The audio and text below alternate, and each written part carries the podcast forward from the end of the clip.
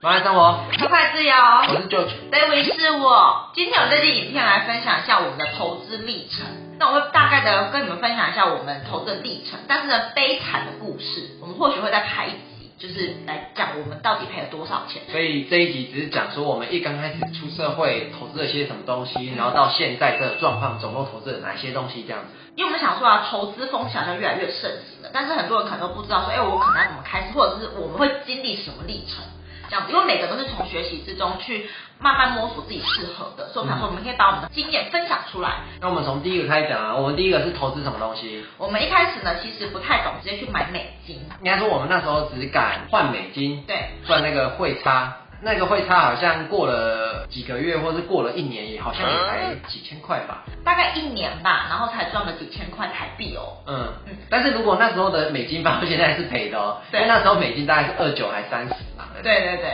对好像更高，有到三一。对，然后现在才二七点多，对啊，所以，因为我们那时候就听别人说，好像汇率赚价差好像比较安全，因为其实波动不会像股票那么大。所以我们就想说，我们先试试水温水，就是第一次的投资是去买了美金去赚汇差。应该说那算是比较简单的一种投资啊。对，哎、其实我们自己的爸妈或是大人也会在讲说什么我们换美金啊，换人民币的，嗯所以我们就会试试看，从比较简单的开始去试试看，因为我们一刚开始也不能接受太大的风险。对我们那时候除了换美金，还有投资过人民币，对，可是人民币成效就很差，几乎是只有赚几百块吧，一年多才赚几百块。有没有五百块台币啊？我忘记了好像没有哎、对，对，所以我们第一个就是挑比较低风险，然后我们可以接受的工具，就是去赚那个回差。然后第二个，接下来我们进化了，我们第二个就觉得说，哎，好像真的是可以赚钱，就是我们投资的钱好像是有赚的，所以我们就想说，我们可以开始接受一些比较高风险的商品，就是股票。那因为我们那时候虽然已经知道有美股这个东西，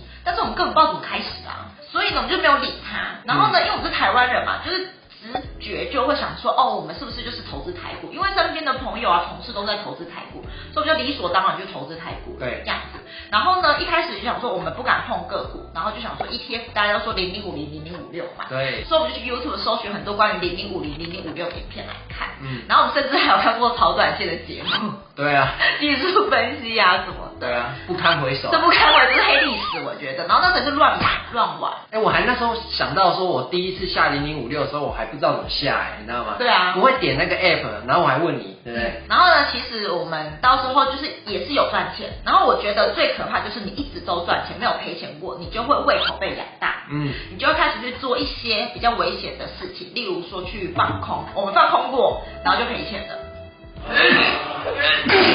然后放空第一次有赚钱哦，嗯谁？你呀、我吗？你买了红杰科，哎是红杰科吗？还是忘记了？对，我放空红杰科。就赚钱了对。然后呢，只要真的赚钱，你就会变本加厉，两张三张就开始。我是那时候就自己以为自己好像很厉害，方法对了，但殊不知你只是刚好凑巧而已。对，然后呢，我们就变本加厉，然后到最后就赔了十十多万吧。还有另外一个是奇怪的 ETF 啦，就是杠杆型的 ETF。嗯那个时候一刚开始也是有赚钱，然后就觉得说，哎、自己好像很厉害哦，然后就不知道游戏规则的状况下，然后你还把它加成两张、四张，嗯然后变多之后一赔钱，哇，那不得了了。对，我们这个黑历史，我们再另外拍一集好了，因为那边可以学到蛮多教训。然后，反正关于什么资产配置啊，然后就是危险的交易那些，我们再拍另外一集跟大家分享，因为那真是蛮黑的。哎、对，好，然后呢，我们就是放空完就就就赔钱啦、我觉得这时候大家分两派，通常在股市赔钱的人，要么就是完全就不敢碰了，嗯然后就像爸爸妈妈跟我们讲的一样，股市很危险，会赔钱，会输钱这样子。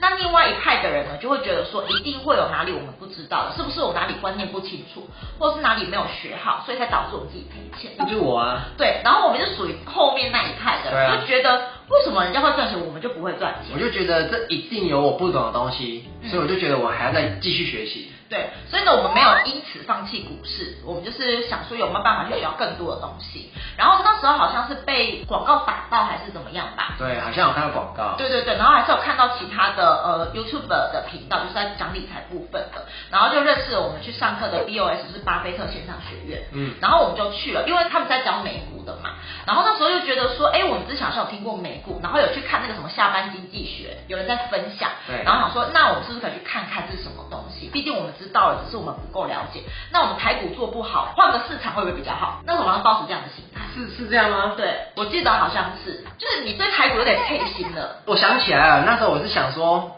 既然台股都不行了，美股搞不好有人教一个方法，然后搞不好是适合我的这样子。对，所以我们就是对台股微微退心之后，然后想说去看看美股怎么样，然后就去报名了那个 BOS 巴菲特线上学院的分享会，三个小时。我那三个小时，我真的觉得对我人生的投资有非常大的改观。然后呢，我们就觉得说，原来我们之前那个不叫投资，那叫乱搞。哦，你说我们之前自己看频道是在乱搞，对对对，就是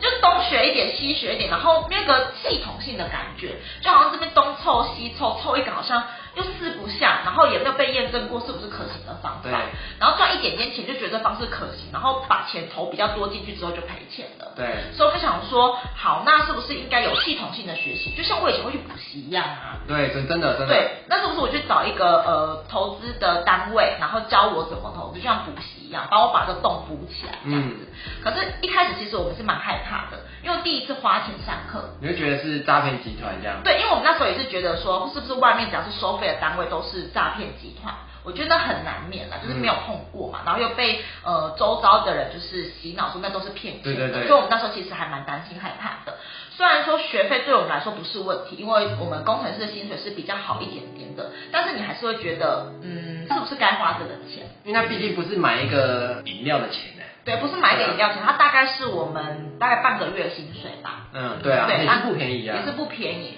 所以呢，我们就想说要不要试试看，犹豫了很久，然后但是又觉得说该给自己一个机会，然后就是忍痛，就是把钱掏出来之后就报名。哎、哎、我那时候还说服你哎、嗯，因为我那时候就觉得会不会是骗人？对啊，我那时候就给自己一个想法说，既然人家学英文都有可能想要去地球村去补习嘛，对不对？那我想学投资，我也可以去补习看看啊，搞不好很有效果，对不对？嗯，对，所以我们就在我那一年的生日当天去上了 BOS 的课程。生日礼物，对，就是我的生日礼物。然后我觉得这真的是我二十几年来送过自己最好的生日礼物。嗯，因为上完两天的课程之后，我真的对于投资有不一样的看法，而且是对它是有信心的。嗯我觉得这是在我们之前在自学的时候是没有这种感觉的，因为之前就觉得不确定的东西很多，然后又没有人可以问嘛。对啊，对，所以我觉得这两天然后花这个钱，我觉得还蛮值得的这样子。然后这也让我们未来在投资的时候比较有信心，然后也知道自己在做什么事情，然后也是慢慢的绩效就越来越好这样子，真的然后也几乎没有赔过钱了。然后这里其实也是我们开频道跟做慢活夫妻这个平台的一个初衷，